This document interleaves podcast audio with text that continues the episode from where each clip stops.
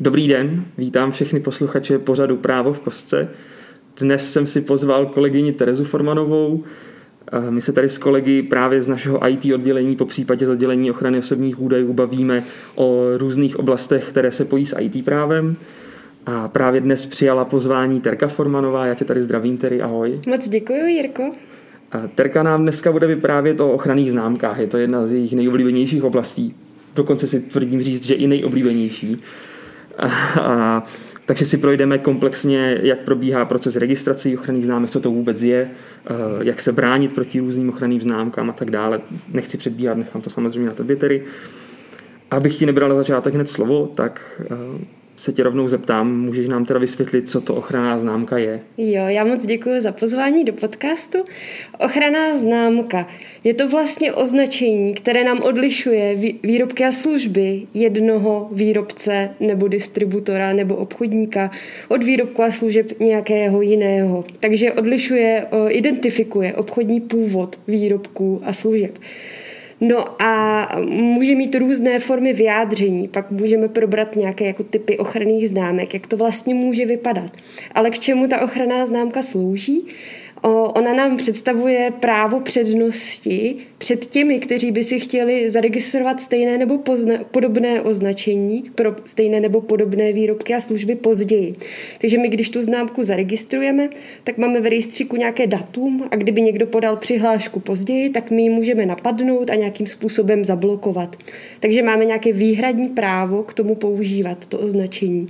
To samé může platit i tehdy, když se to označení té druhé strany neregistruje, ale jenom užívá. Mohla bys nám teda říct, co je tou výhodou, proč si vůbec ochrannou známku registrovat? Jaká je ta výhoda pro toho, kdo si známku registruje? V podstatě existují i neregistrovaná označení, když někdo začne jenom užívat nějaké označení pro svoji obchodní značku, ale neregistruje ji. Může tam být problém v tom, že nikdo to označení nenajde v rejstříku, musí to hledat na internetu, anebo třeba někdy ani tam to není, takže není vůbec jasné, jako je složitější se k tomu dostat, že ho vůbec užívá.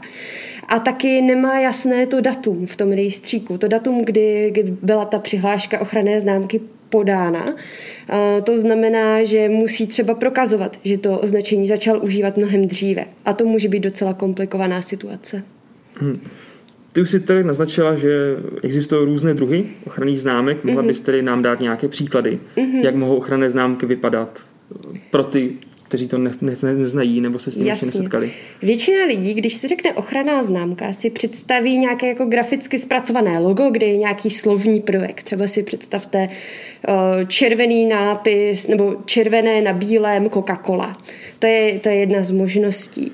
Ale není to jediná možnost. Máme i ochranné známky slovní, kdy se chrání jenom to slovo, které je na nich napsané.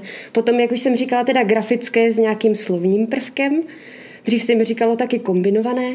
Pak máme grafické známky, že máte jenom ten grafický element bez jakéhokoliv slova. Potom mohou být ochranné známky tvořené barvou anebo kombinací barev. To není zas tak časté, většinou se to musí limitovat pro poměrně malý okruh výrobků a služeb, aby se nevyblokovaly ty barvy pro ostatní výrobce. A potom může jít ještě od třeba známky poziční, to je typické zejména pro boty, kdy máte nějaký prvek na výrobku a je chráněna ta pozice toho prvku na tom výrobku. Takže není chráněná podoba toho výrobku jako takového, ale jenom pozice nějakého prvku na něm.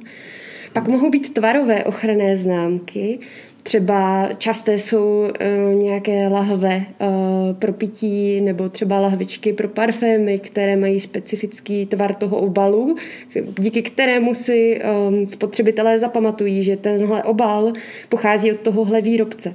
Nemůže to být automaticky jakýkoliv tvar, ale takový, se kterým si právě ten spotřebitel spojí ten obchodní původ toho výrobku nebo třeba služby, i když u toho tvaru výrobku většinou jde o výrobky.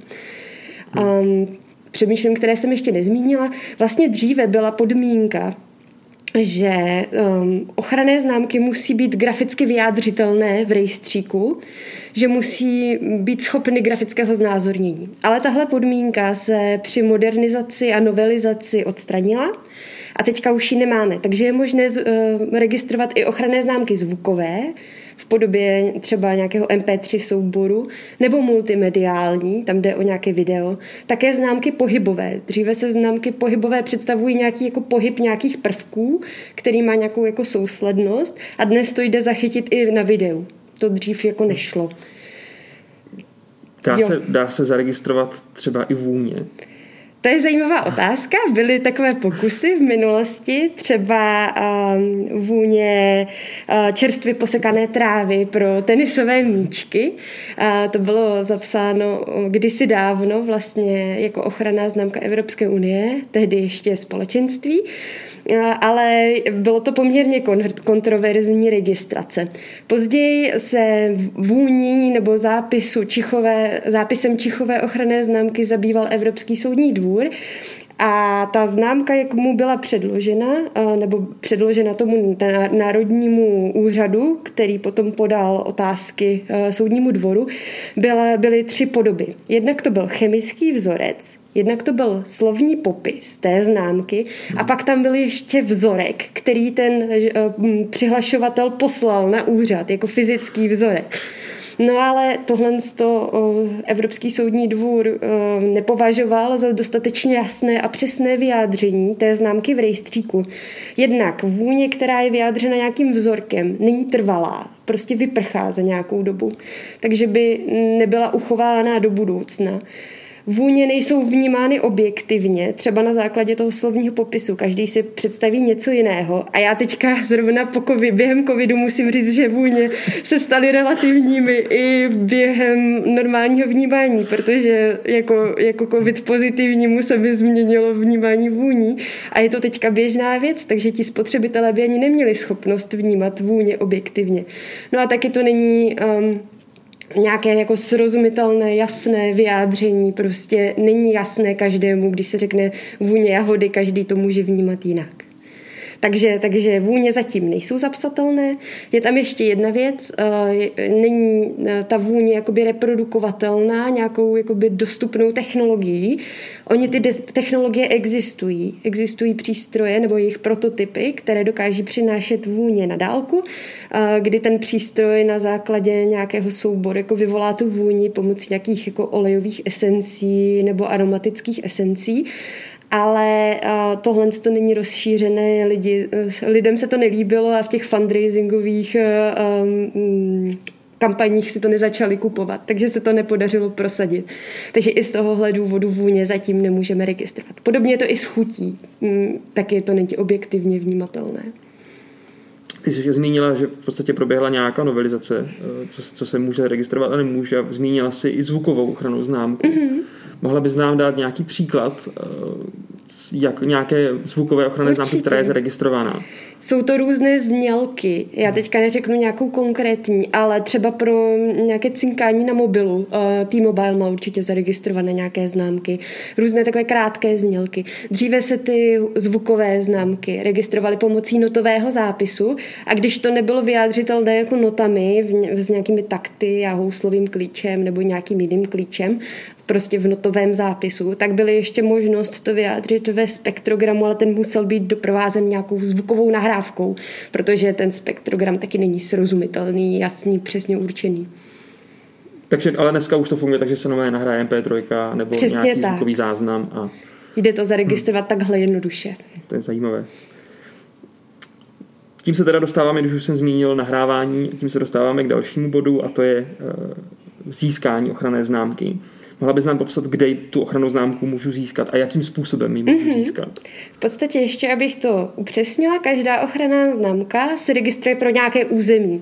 Existuje tam takzvaný princip teritoriality, je tam ta ochranná známka, kterou máte v Česku zaregistrovanou, nebude platit na Slovensku nebo v Německu nebo někde jinde. Vždycky je tam vazba na to konkrétní území. A od toho se taky odvíjí ten úřad, pro který, nebo u kterého tu známku registrujeme. Takže máme český úřad průmyslového vlastnictví, kde registrujeme české národní ochranné známky, pak máme třeba slovenský nebo britský úřad, buď se těm úřadům říká průmyslového vlastnictví nebo duševního vlastnictví. Takže většina států má prostě svůj úřad, který tady tyhle práva průmyslového vlastnictví registruje. Společně s tím třeba uděluje patenty nebo registrované designy registruje a tak podobně. Kromě toho máme Evropský úřad EUIPO, které sídlí v Alicante, kde se registrují ochranné známky Evropské unie. Tam je trošku výjimka z toho teritoriálního principu, protože ta známka, ochranná známka Evropské unie platí ve všech státech členských Evropské unie. Takže je chráněná ve všech, i když je jenom jedna přihláška, jedna registrace.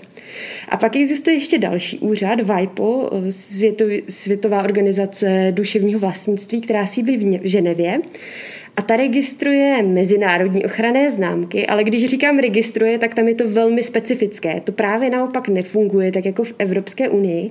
Klienti se často ptají, jestli jde zaregistrovat ochrannou známku pro celý svět. Ale to není vůbec tak jednoduché, protože ta organizace má pod sebou v rámci Madridské úmluvy a Madridského protokolu jakoby různé státy členské, a ona jim jenom přeposílá, zpracovává přihlášku, kterou my podáme, tu mezinárodní přihlášku. Ale ta mezinárodní známka je ve skutečnosti jenom svazek těch jednotlivých národních známek, takže ona neplatí ve všech těch státech jako najednou, tak jako v Evropské unii. U každého úřadu národního ten úřad prozkoumá tu známku zvlášť, může ji zamítnout. Může se stát, že vám ta mezinárodní známka, přihláška v jednom státě projde, v druhém ne. Musíte si vybrat ty státy, u kterých ji chcete registrovat. Takže takhle funguje ta územní princip. Teď teda k té druhé části, teď jsme si rozbrali teda kde mohu získat a jakým způsobem to ochrannou známku mohu získat. Jestli můžeš jednoduše popsat, jak probíhá proces registrace. Dobře. Proces registrace probíhá poměrně jednoduše, protože člověk vyplní nějaký formulář přihlašovací a podá ho na ten úřad. Ale tomu by mělo předcházet ještě hromada dalších kroků. A já jsem si pro vás připravila takové malé překvapení. A to je checklist všech jakoby důležitých bodů, na které byste neměli zapomenout při té registraci. Potom, až budeme zveřejňovat ten podcast, tak určitě ho zpřístupníme. A v podstatě je tam to nejdůležitější, co byste měli si rozmyslet předem, než tu přihlášku podáte, než ten formulář vyplníte. První věcí je vybrat si, jaké to označení chci. To znamená, jak by mělo vypadat, jestli to bude teda ta slovní známka, 3D, tvarová, nebo jestli bude nějaká jiná. Prostě různé ty možnosti, vybrat si některé z nich. A vždycky, když vyberete jednu možnost, tak to je samostatná přihláška ochranné známky. Klienti si často myslí, že můžou mít 3 podoby té známky jako v jedné přihlášce, ale tak to není. Máte slovní, když chcete i grafickou, tak je to zvláštní přihláška. Je to úplně samostatné a platí se za to taky zvlášť poplatky. Pak si musíte vybrat to území, jak jsem o tom mluvila, kde to chcete registrovat, s ohledem na to, kde podnikáte, protože často je potřeba, abyste do nějaké doby začali na tom území tu známku skutečně užívat.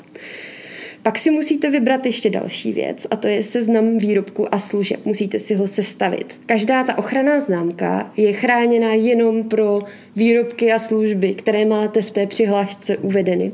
Existuje takzvané nízké třídění, to je taková jakoby mezinárodní klasifikace, do které musí být ty vaše výrobky a služby, které si tam napíšete, rozřazeny. Takže je tam nějakých 45 tříd, musíte napsat, do které třídy to patří.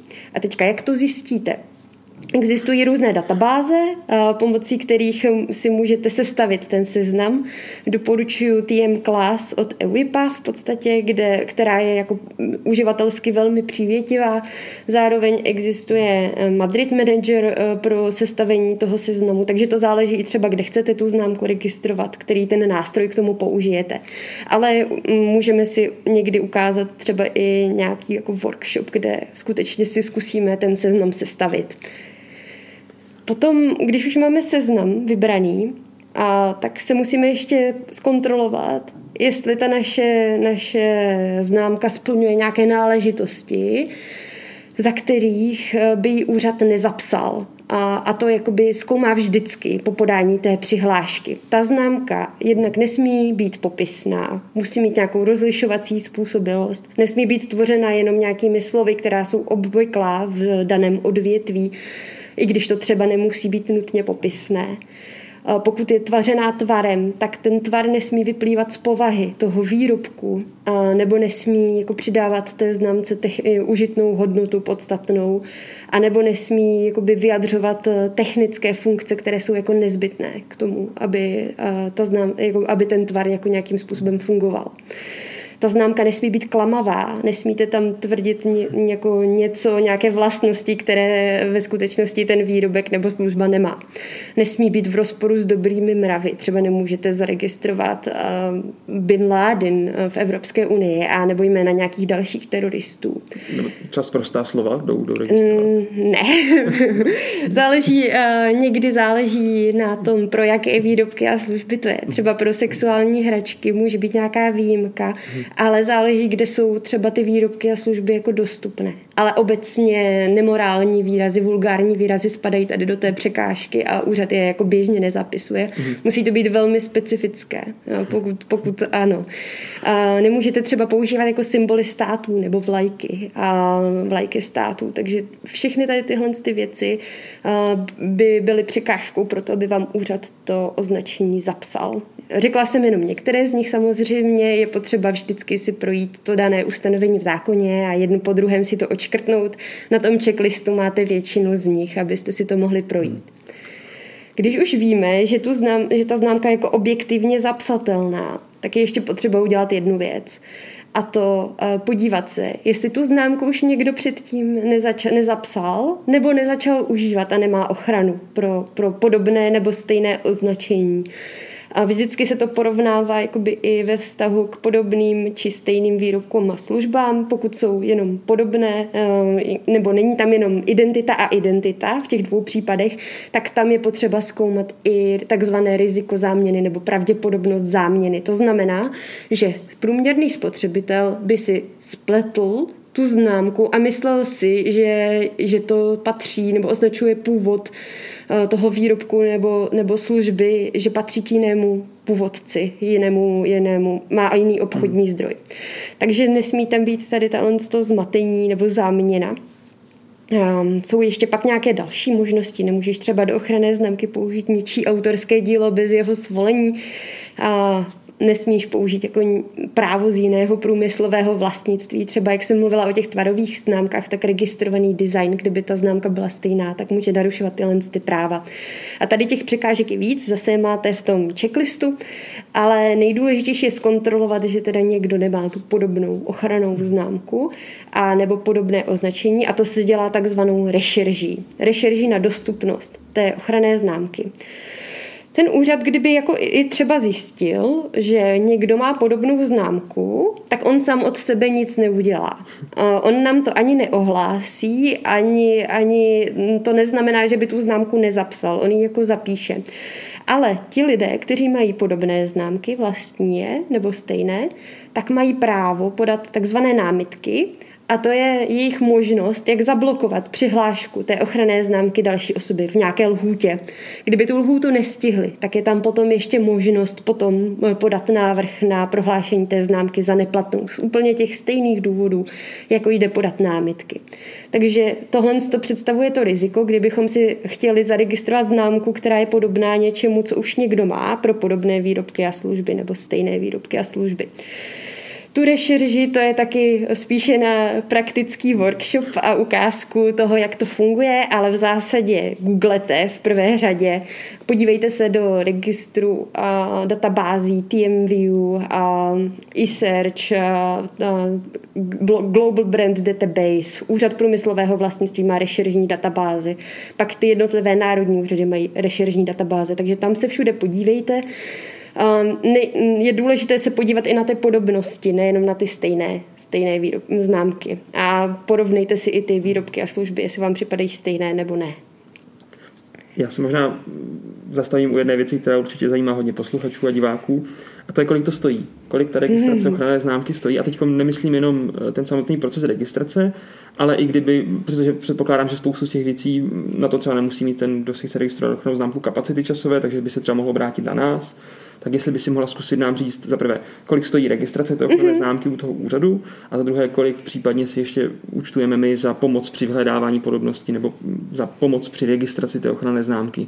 Dobře, tak v podstatě cena u těch úřadů se liší podle toho, o který úřad jde, takže vždycky potřeba zkoumat poplatky pro ten daný úřad, u kterého chci registrovat. Když je to v České republice, úřad průmyslového vlastnictví si účtuje správní poplatek 5 000 korun, kde jsou jakoby v té přihlášce zahrnuty 3 třídy výrobků a služeb. Když bychom chtěli více těch výrobků a služeb, tak si můžeme připlatit 500 za každou další třídu. To je ten základní poplatek. Potom máme EUIPO, to si účtuje za první třídu 850 €, za druhou třídu, takže první plus druhá 900 € a první plus druhá plus třetí 1050 a přičítá se tam pak už vždycky za každou další plus 150 €. Takže první 850, druhá plus 50, takže 900 dohromady a třetí a další plus 150 k téhle částce. U toho WIPA a u těch mezinárodních známek je to zdaleka nejsložitější, protože tam jednak musíte první mít přihlášku té ochranné známky národní nebo Evropské unie a teprve na základě ní můžete podat mezinárodní přihlášku. Vy tomu úřadu, u kterého vlastně vy tu přihlášku mezinárodní podáte u toho úřadu, kde máte tu původní první známku, tomu zaplatíte nějaký poplatek za to, aby vaši přihlášku jakoby zkontroloval a přeposlal do Ženevy. A v Ženevě potom tam platíte další poplatky. Platíte to v podstatě jakoby každému tomu úřadu podle toho, který to je ten poplatek. U té mezinárodní se tam liší podle toho, jestli to barevná nebo černobílá známka. To je nějaký základní poplatek, který se platí právě tomu WIPu. A pak se platí ještě poplatek, který je za to, že si vyznačíte konkrétní stát. Buď je tam 100 švýcarských franků u většiny menších států, ale jsou i jako státy, které mají specifický ten poplatek. Třeba USA má mnohem víc než jenom 100 švýcarských franků, nebo Evropská unie, protože to území třeba pokryté je mnohem větší. Austrálie má jiný poplatek. To všechno zjistíte v kalkulačce, která je jakoby dostupná na webových stránkách WIPO, takže tam se k tomu dostanete. Pak si chtěl vědět ještě podrobnosti k tomu, kolik stojí registrace. Záleží to i na tom, jakou známku chcete, protože co my děláme pro klienty je, sestavíme s váma ten seznam výrobků a služeb, pomůžeme vám vybrat to označení, takže tam jsou nějaké konzultace. Můžeme, pokud sestavujeme ten seznam výrobků a služeb, tak třeba 1-2 hodinky na tom strávíme. Pak musíme udělat rešerži na dostupnost té známky. A to ani nebudu říkat nějaký konkrétní čas, protože to se vždycky individuálně liší podle toho, na které to je území. Kolik je těch výsledků, když budete mít nějaký unikátní název, který se nikde jako neobjevuje a pro nás bude jako vůbec těžké ho najít, tak pokud ho hodinu budeme hledat a nenajdeme nic, tak prostě nic nenajdeme. Ale pokud zjistíme, že ten název má 5000 výsledků a my je musíme všechny projít, abychom zjistili, jestli pro ty vaše výrobky a služby konkrétně to už nikdo nemá, tak ta research bude hrozně dlouhá. Většinou klientům nabídneme pak jako nějakou možnost, jako že jim nahlásíme jenom ty největší rizika, protože ta časová nákladnost je pak už příliš vysoká. A pak ještě za podání té přihlášky. Takže se nedá asi přesně říct jako... Nedá se to říct úplně přesně. Je fakt se to liší podle toho, pro které ty státy to jsou. No. Co dokážu říct, tak většinou 1 až 2 hodiny právních služeb za sestavení toho seznamu výrobku a služeb a většinou do hodiny zvládneme podání přihlášky. A pak x hodin rešerše. Poslední věc, co se týče toho procesu registrace. Jak dlouho ta registrace trvá? Zase to záleží na základě toho úřadu. U těch mezinárodních pak je to samozřejmě už delší, ale v České republice a v Evropské unii většinou kolem půl roku. V EUIPu, když máte takzvaný fast track režim, kdy si sestavíte ten seznam a výrobku a služeb pomocí harmonizované databáze, kterou bychom si pak ukázali někdy na nějakém tom workshopu, tak potom to trvá třeba 4-5 měsíců jenom. Je to poměrně dost rychlé. U toho českého to někdy trvá trošku díl, kolem toho půl roku. Já se přesunu k trošičku dalšímu tématu, protože myslím si, že spoustu z nás už se setkalo s jedním názorem, a to je ten, že teda, když si zaregistruju ochrannou známku, tak můžu konečně používat takovéto R-ko v kroužku. Mm-hmm. A co to vlastně znamená to R-ko a mám povinnost ho používat, když mám zaregistrovanou ochrannou známku? Jo, no R-ko znamená registered, zaregistrovaný, a je právo ho používat, ale není k tomu povinnost. Je to ale dobrá věc podle mého názoru, protože tím dáváte najevo ostatním, že ten název nějakým způsobem chráníte a že by si ho neměli registrovat taky. Takže to může být užitečné, není ale povinnost to dělat. A ještě jedna věc, kdybyste neměli zaregistrované to označení a dali si tam to R-ko, tak to je klamavé na druhou stranu, takže tohle určitě nedělejte. Můžeš mi říct, jak dlouho ta známka platí, když si ji zaregistruju? Po jakou dlouhou dobu? Je to v podstatě v České republice i v Evropské unii 10 let a před koncem toho období, počítá se to od doby, kdy podáš přihlášku, ne od té chvíle, kdy se to zaregistruje. To znamená, kdy ti je udělena ochrana. Po těch 10 letech máš možnost obnovit tu přihlášku. A ty obnovy jedou do nekonečna, takže můžeš mít známku klidně 200 let nebo 500 let. Podle toho, jak dlouho vydrží tvůj podnik a jak dlouho budeš platit obnovovací poplatky. Vždycky to prodloužení se dělá půl roku předem do toho data, kdy končí ta ochrana, se to musí prodloužit. Pokud by se to nestihlo, tak tam je ještě nějaká jako grace period, nějaká jako lhůta, kdy můžeš podat za nějaký zvýšený poplatek ještě pořád dalšího půl roku žádost o to prodloužení. Máme tady teda nějakou časově omezenou platnost té ochranné známky. Co mám dělat, když mám teda tu ochrannou známku zaregistrovanou?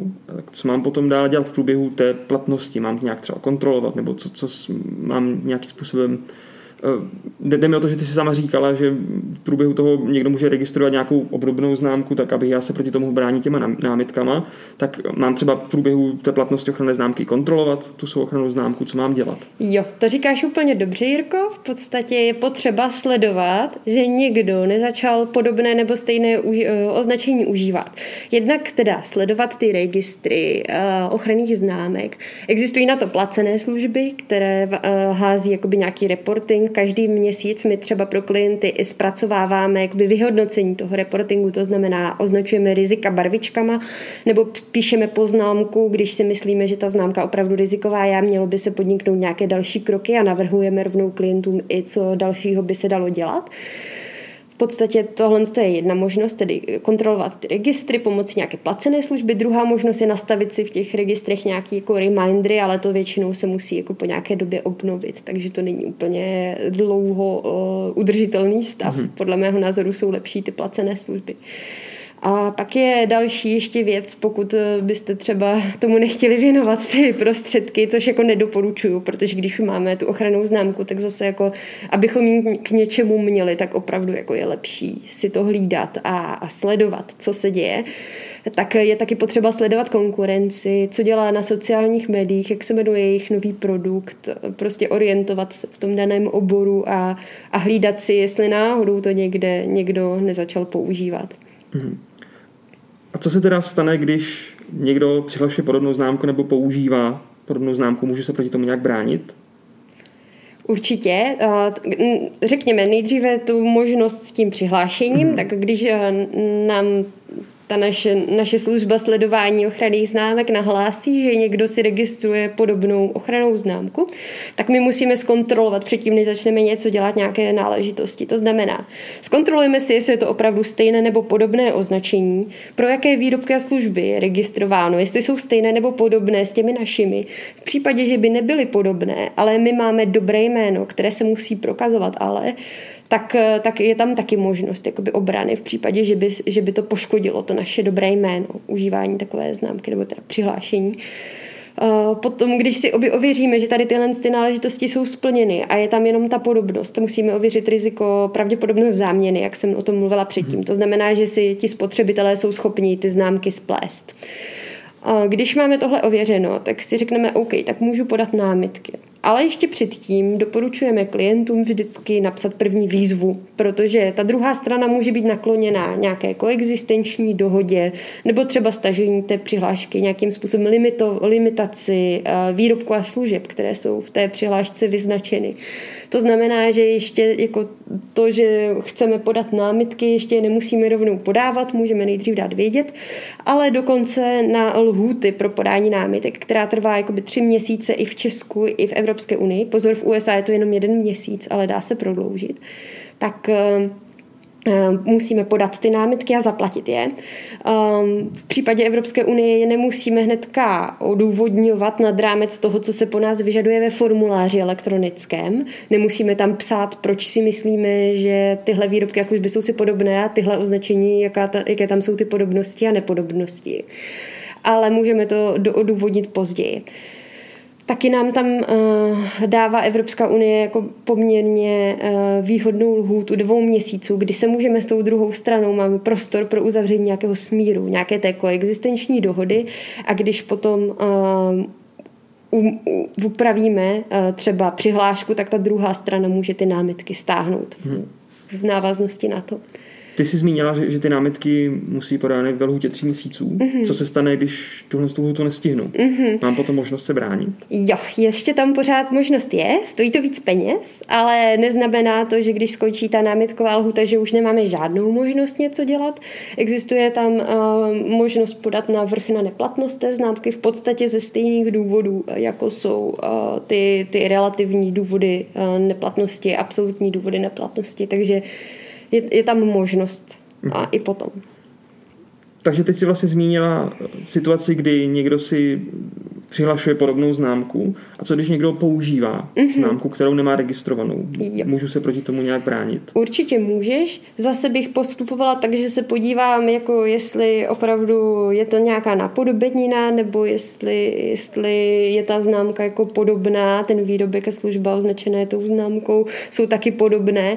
Zase bych napsala nějakou výzvu, říká se tomu cease and desist, aby se ta druhá strana zdržela užívání toho označení pro dané výrobky a služby, a pokud druhá strana nebude chtít spolupracovat, tak lze se bránit žalobou, takže u soudu. Myslím si, že jsme si teď prošli celý ten proces od narození od narození ochranné známky až po nějakým způsobem to stáří, to znamená, kdy se můžu bránit. My jsme si tady nachystali ještě jednu takovou praktickou otázku, protože jsme ji v minulosti řešili. Jednalo se o to, že nějaká společnost propagovala mobilní aplikaci, která byla určena pro děti, a právě v rámci natáčení reklamy měl jeden z herců na sobě tričko, na kterém bylo logo jedné známé hry. Já si myslím, že to můžeme říct, asi co to bylo za hru v rámci toho, proto myslím si Minecraft, pokud se nepletu, že ano. A aby to ty diváky zaujalo, to byl ten důvod, proč vlastně v té reklamě bylo tohle tričko. Je tohle problém, že vlastně na té reklamě ukážu ochrannou známku nějakou jinou, pokud to byla ochranná známka? Jo, je to problém, protože každá ochranná známka představuje výhradní právo toho jejího vlastníka k tomu, aby ho užíval v obchodním styku. A takové užití v reklamě, v podstatě v tom, že my natáčíme reklamu na nějakou aplikaci a použijeme dokonce i ochrannou známku, která je registrována pro docela podobné výrobky a služby, protože Minecraft má registrován i software, to znamená aplikace, software, to je všechno v jedné třídě, je to podobné, tak je to potíž v tom, že když to užijeme v té reklamě, tak to užíváme v tom obchodním styku a zasahujeme tím do toho výlučného práva vlastníka té ochranné známky. To znamená, že takové jednání by jako nebylo přípustné, a myslím si, že kdyby k tomu došlo, tak by to mohlo představovat značné potíže. Rozhodně by to znamenalo jako nutnost stáhnout tu reklamu. Si myslím, že ta druhá společnost by si to nenechala líbit. Má přece jen velkou řadu ochranných známek a jde vidět, že to portfolio nějakým způsobem jako udržuje a že do něj investuje peníze, tím pádem bude asi investovat peníze i do ochrany těch známek. Tady já ti moc děkuju za vysvětlení spoustu věcí. Na závěr bych se tě chtěl zeptat, existuje nějaké místo, kde bych se o ochranných známkách mohl dozvědět více? Jo, to víš. Je tady prostor. Jednak teda, když nebudete vědět a budete si chtít zeptat nějaké podrobnosti k ochranným známkám, tak samozřejmě můžete kontaktovat mě, budu moc ráda. O ochranných známkách přednáším, teďka jsme měli vystoupení na Open Alt v rámci online konference, kde jsem přednášela za Brno Legal Hackers. Brno Legal Hackers je jakoby brněnská pobočka mezinárodního sdružení všech nadšenců do práva a technologií a v jejich rámci právě děláme přednášky na témata, která nás v tady téhle souvislosti zajímají, takže třeba na open sourceové licence, bezpečnost hesel nebo právě ochranné známky, které můžou být jako důležitým prvkem a majetkem startupů. Měli by dávat pozor na to jakoby, a chránit si ten svůj název, protože to pro ně představuje důležitou hodnotu. Takže určitě v rámci Brno Legal Hackers se můžete dozvědět o různých plánovaných seminářích. Do budoucna plánuju, protože jsem zjistila, že na Open Altu tohle nešlo stihnout, plánuju určitě předvést rešerži, ukázat, jak se sestavují ty seznamy výrobků a služeb a taky, jak si udělat tu rešerži sám v databázích, které jsou dostupné zdarma. Takže tím bych chtěla všechny i pozvat, aby sledovali Brno Legal Hackers a tam se dozvíte nějaké další informace.